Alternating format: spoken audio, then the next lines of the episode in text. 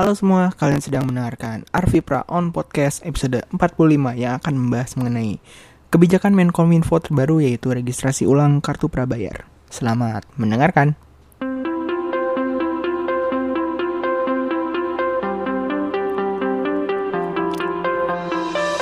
Halo, apa kabar semuanya? Semoga tetap semangat menjalani kegiatan di pekan ini. Baru hari Selasa masih ya apa masih ada beberapa hari lagi untuk uh, sampai menikmati ke akhir pekan. Uh, gue kayaknya bakal bikin giveaway lagi. Mungkin di sini yang denger mau apa punya ide kira-kira giveaway apa gitu kan? Gue baru kepikiran entah itu kaos atau uh, voucher Google Play atau voucher Steam seperti itu. Tapi ya masih dihitung-hitung dulu lah. Uh, semoga lancar lah ya. Hmm, kalian yang Mau nanya-nanya mengenai gadget atau teknologi bisa banget loh, kirim aja email ke kotak surat at arvipra.my.id. Email yang masuk akan gue baca dan balas di podcast minggu depan. Kalian bisa nanya mengenai keluhan kalian, perbandingan memilih gadget, atau menanyakan pendapat uh, gue tentang suatu hal itu kayak misalkan eh, pendapat tentang ini tentang itu dan segala macam gitu seperti itu. Uh, ya podcast yang di anchor.fm belum gue sempet gue update lagi kemungkinan besar awal Desember gue baru mulai lagi mulai di sana. Uh, jadi uh, eh, gue masih fokus dulu di sini di yang utama ya. Seperti itu. Dan mungkin gue akan memikirkan ada uh, segmen khusus uh, yang akan hadir di jadwal yang khusus juga gitu ya. Tungguin aja lah. Oke uh, langsung ke berita pekan ini. Jadi berita pertama dari Android yang apa memberikan preview Android 8.1 ke beta user untuk ponsel Nexus dan Pixel seperti itu. Nah, si uh, preview build ini bisa kalian uh, flash langsung kalian cek aja uh, apa namanya si developer preview uh, factory imagesnya kalau misalnya kalian udah terdaftar di beta user kalian akan mendapatkan notifikasi over the air uh, untuk uh, apa namanya update ke Android 8.1. Jadi apa aja yang dibawa di Android 8.1 ini? Yang pertama itu yang paling kelihatan kelihatan adalah uh, Pixel Launcher yang uh, sebelumnya bisa kita lihat di smartphone terbaru Google yaitu Pixel 2 atau Pixel 2 XL di mana ada apa namanya si Google search barnya itu ditaruh di paling bawah. Jadi docknya itu ada dua dua baris satu Google Search satu baris lagi buat biasa aplikasi dan segala macam seperti itu dan di atasnya ada widget uh, agenda yang ya semacam seperti itulah terus juga uh, apa ya ini bilang, bilangnya apa ya? jadi si user interface Androidnya itu dia menyesuaikan sama si wallpapernya kalau misalnya wallpapernya yang digunakan terang itu nanti si menunya akan dipilih warna putih terus Google Search barnya juga warna putih terus app drawernya warna putih uh, quick setting juga warna putih. Dan kalau misalnya kalian memilih wallpaper yang gelap itu yang tadi gue sebutin tadi tuh uh, dibuat menyesuaikan sedang wallpapernya jadi lebih gelap jadi hitam atau keabu-abuan seperti itu. Terus juga uh, si navigation barnya untuk back home sama recent apps-nya itu tuh kalau misalkan tidak digunakan beberapa waktu akan apa ya uh, secara kasar mata akan kabur gitu loh jadi semi transparan gitu. Katanya sih ini untuk uh, mengatasi problem Pixel 2 XL yang mengalami burn in seperti itu. Terus juga ada untuk Easter egg-nya juga dikasih lihat sebelumnya kan cuma O doang warna kuning.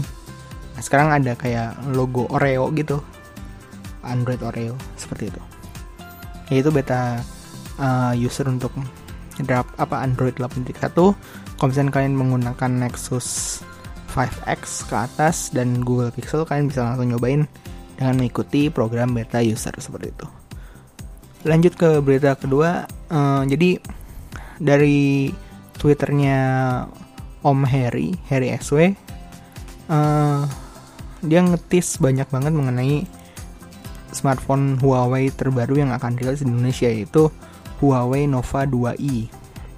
Nah, uh, dari tease-nya si Om Heri ini uh, disebutkan kalau misalkan si ponsel Huawei ini memiliki empat kamera, dua di depan dan dua di belakang.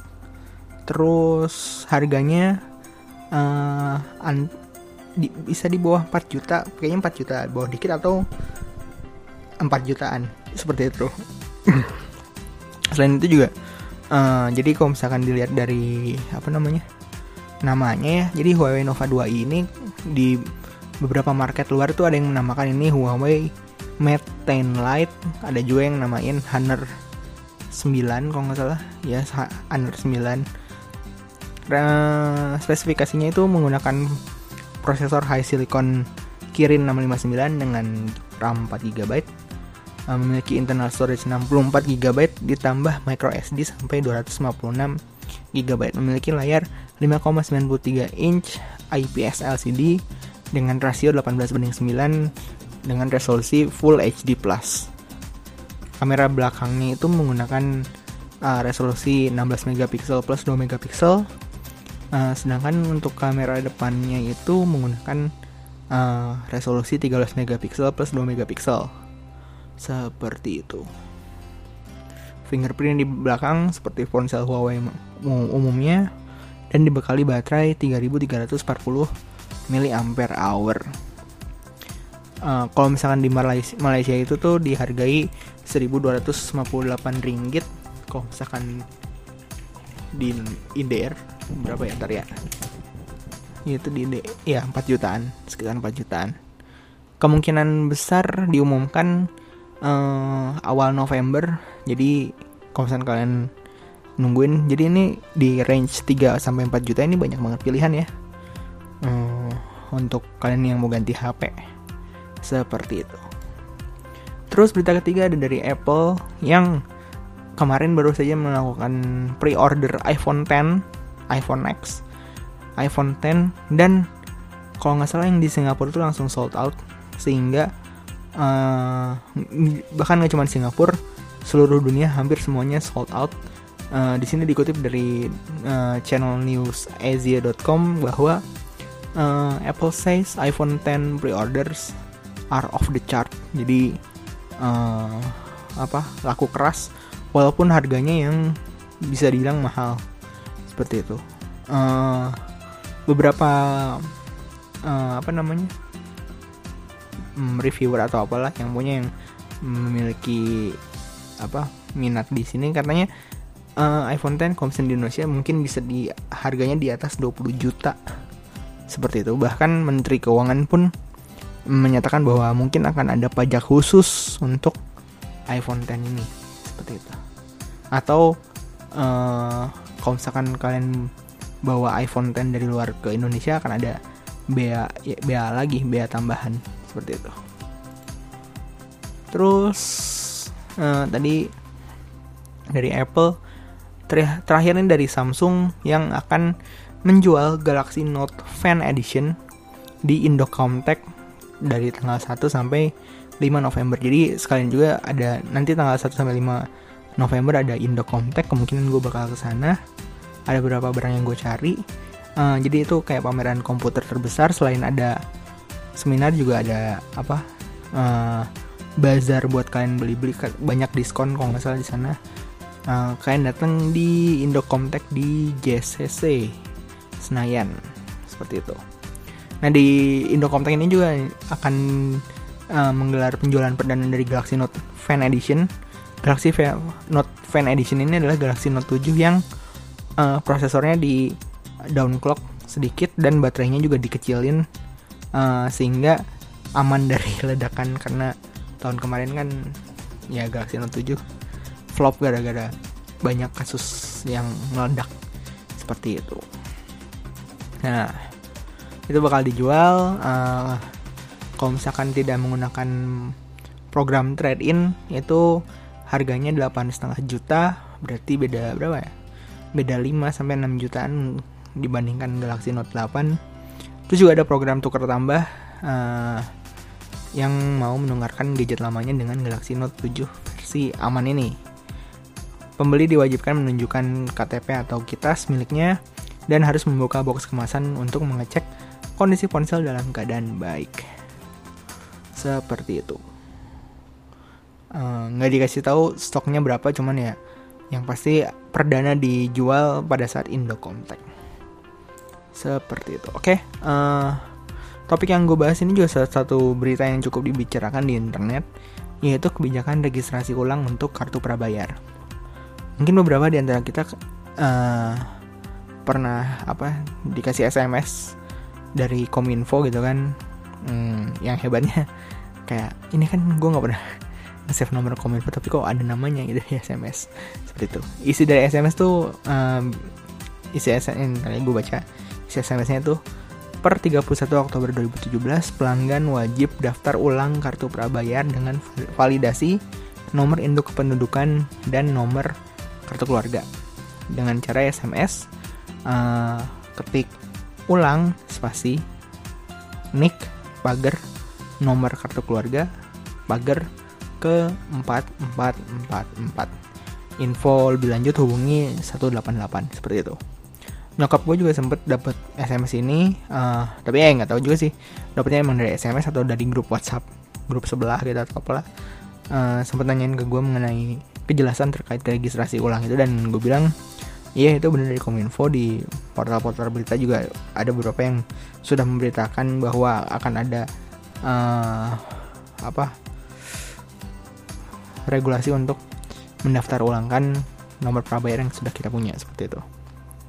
Dari contoh ini juga sebenarnya bisa dilihat kalau beberapa orang mungkin menganggap ini SMS penipuan lah atau sumber hoax lah atau bahkan penipuan itu. Tapi tenang aja karena press release-nya sudah keluar uh, di portal berita banyak yang sudah membahasnya terus juga operator-operator juga ikut membantu publikasi dan memberikan cara yang lebih mudah seperti contohnya Telkomsel yang menyediakan link untuk memudahkan registrasi di uh, tsel.me slash daftar ulang untuk operator lain kurang tahu karena gue cuma pakai Telkomsel terus juga data yang dikirim ke apa si data juga dikirim ke nomor 4444 yaitu nomor yang biasa kita gunakan untuk registrasi kartu prabayar eh, kartu prabayar baru.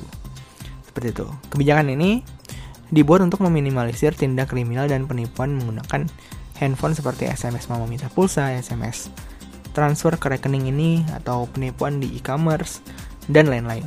Dari tirto.id, Menteri Komunikasi dan Informasi Rudiantara menjelaskan kebijakan registrasi ulang kartu prabayar membatasi satu orang dengan nomor induk kependudukan atau NIK IKTP hanya boleh memiliki tiga kartu SIM. Bagi masyarakat yang memiliki usaha, maka nomor keempat harus didaftarkan di gerai milik operator agar tercatat dengan jelas. Untuk kenyamanan masyarakat sendiri, untuk pengguna ponsel kan sering menerima tawaran macam-macam, penipuan dan sebagainya, sehingga membuat masyarakat menjadi lebih nyaman, kata Rudiantara. Di situ dijelaskan umumnya satu NIK hanya bisa diisi tiga nomor SIM yang berbeda. Jika ketiga slot sudah diisi tapi membutuhkan nomor baru untuk usaha, maka nomor keempat bisa didaftarkan ke gerai milik operatornya langsung. Dengan adanya peraturan ini, yang pasti ada satu pihak yang dirugikan, yaitu mereka-mereka yang doyan menggunakan nomor perdana karena pencari uh, kuota promo dibandingkan registrasi paket uh, ya registrasi paket di nomor lama. Dengan ini mungkin operator bisa mencari atau membuat promo yang mendukung pembatasan penggunaan nomor kartu prabayar kali ya. Kalau kalian masuk golongan pengabdi kartu perdana mungkin bisa coba email ke gue atau kirim message di Instagram pendapat kalian terkait kebijakan ini. Yang bisa dibahas dari kebijakan ini juga mengenai manajemen pra, nomor prabayar yang sudah terregistrasi, seperti misalkan mau menghapus nomor yang sudah terdaftar, karena misalkan kartu tersebut hilang atau rusak gitu kan. Apakah prosesnya harus melalui gerai operator itu kan atau misalkan kita disediakan portal web, aplikasi atau ada menu UMB gitu kan. Komsen yang belum tahu UMB itu menu yang kalian pakai kalau mau cek pulsa atau registrasi paket. Biasanya nelpon ke bintang something something pagar gitu. Contohnya bintang 88 pagar. Nah jika tidak ada uh, apa namanya portal atau aplikasi tadi uh, apakah pengguna harus ke gerai operatornya gitu? Karena kalau kayak gitu tuh akan sangat merepotkan gitu. Yang gue bayangin sih kan ini ada dua data nih yang kita kasih nick sama nomor kakak. Entah dibikin di interface web atau aplikasi, loginnya bisa menggunakan nick sebagai ID nomor, nomor kakak sebagai password. kira-kira gimana tuh menurut kalian? Solutif nggak? Tapi kan siapa yang bisa ngapalin nick dan kartu keluarga gitu kan? Itu kan angka semua digitnya banyak. Uh, untuk nick kan bisa kalian cek di KTP gitu. Untuk nomor kakak mungkin bisa kalian taruh di notes atau misalnya di foto atau scan seperti itu. Sehingga kalau ada apa-apa kan bisa langsung cek. Uh, kebetulan gue juga selalu sedia apa namanya atau dokumen-dokumen penting seperti itu. Biasanya gue bikin digital kopinya gitu sih. Jadi kalau misalnya ada apa-apa ya bisa menggunakan bisa memberikan apa data yang valid lah seperti itu. Nah lagi pula kan portal web management tadi si kartu prabayar ini kan nggak akan sering banget kalian login ke sini gitu kan. Paling kalau misalnya mau ganti nomor atau misalnya ganti no ganti promo perdana gitu kan.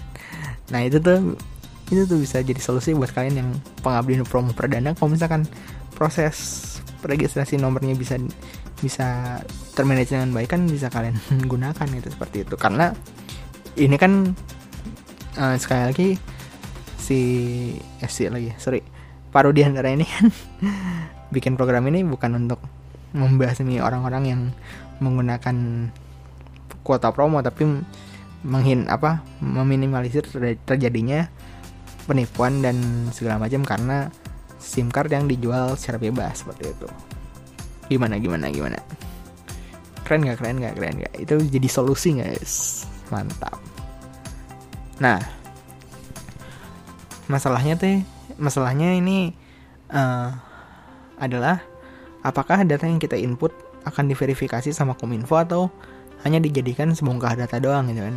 Kalau misalkan bisa input data yang ngasal, ya apa bedanya sama kemarin-kemarin gitu kan? Kemarin juga hmm, apa diminta nomor KTP, nomor SIM atau nomor paspor, tapi kalau misalnya ngisinya bebas, ngisinya ngasal juga tetap tetap bisa dipakai dipakai juga gitu seperti itu jadi semoga emang ada verifikasinya ya terkait apa namanya nomor nick sama si sim cardnya gitu soalnya kalau bisa ngisi data nggak sama tetap aja target yang sebelumnya ingin meminimalisir penipuan atau penggunaan teror atau penyalahgunaan lainnya jadi tidak sesuai seperti yang diharapkan itu jadi paruh di antara semoga program ini bisa berjalan dengan lancar ya Amin. Hari Sabtu kemarin juga gue iseng bikin polling di Instagram Stories. Gue menanyakan apakah program registrasi ulang ini bisa mengatasi banyaknya penipuan atau tidak. Terima kasih kepada empat orang yang sudah ngevote hasil yang didapat pun dua mengatakan iya dan dua mengatakan tidak. Sebenarnya hasil polling ini juga tidak belum cukup absah untuk ditarik kesimpulan atau misalnya di diolah dan segala macam. Kenapa? Karena ya respondennya dikit banget tapi kita bisa lihat bahwa ada yang optimis dan ada juga yang skeptis terkait kebijakan ini.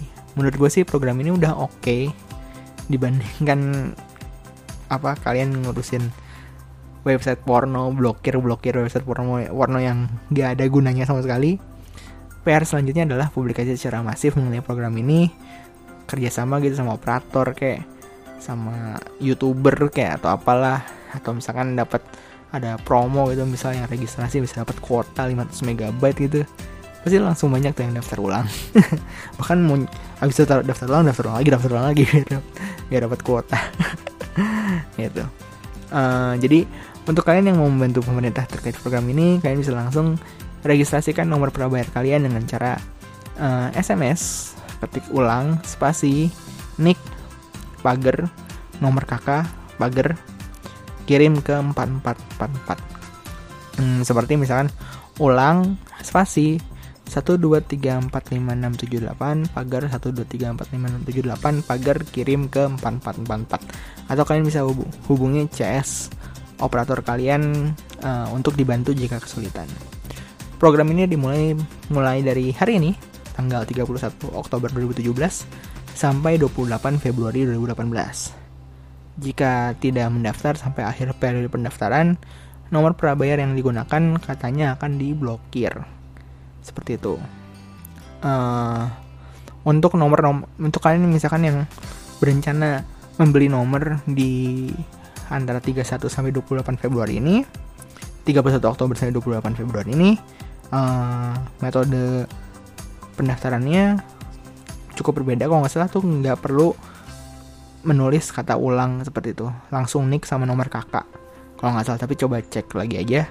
Uh, siapa tahu gue salah uh, terus buat kalian yang belum punya KTP uh, kalian bisa ngelihat nick kalian di uh, kartu keluarga.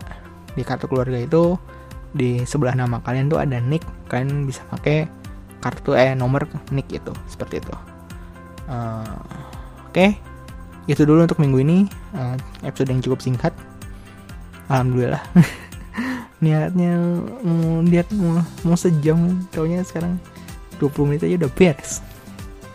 Uh, apa ya untuk kalian yang dengerin via SoundCloud dan mau kepo episode yang lama bisa diakses di website arvipra.my.id atau install aplikasi podcast.